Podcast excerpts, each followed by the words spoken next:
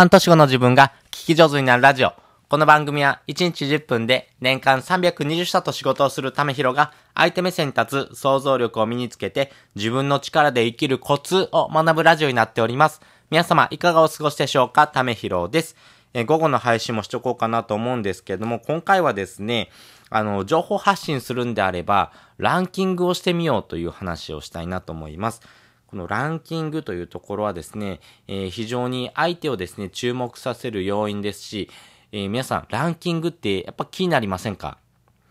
何でもですね、人ってランキングに弱いんですね。このランキングをつけることによって権威性っていうのが生まれますんで、この権威性にですね、非常に人は惹かれます。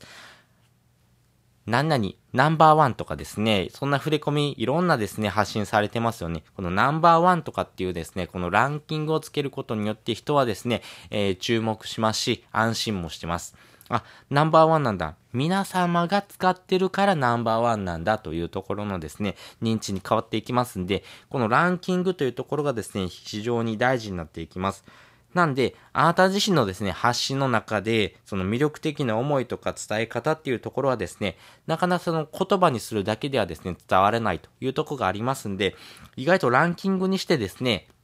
発信することによって、あなたがですね、伝えたい言葉をですね、より明確に、そして相手がですね、そのランキングというところをですね、えー、目で追いますんで、このランキングというところもですね、あなた自身のですね、感性で、えー、作ることができますんで、ぜひですね、あの、箇条書きもいいんですけども、ランキングをつけた上で発信するっていうのもですね、一つのテクニックかなと思いますんで、ぜひですね、このランキングというところ、権威性をですね、持たしてですね、情報発信するとですね、多くの人がですね、ですね見てもらう可能性が高まりますし、あなた自身のですね、発信のですね、コンテンツの中身もですね、より深くですね、理解ができると思いますんで、ぜひですね、このランキング付けっていうのをですね、チャレンジしてみてください。ということで、本日もですね、お聴きいただきましてありがとうございました。また次回もですね、よかったら聞いてみてください。それじゃあ、またね。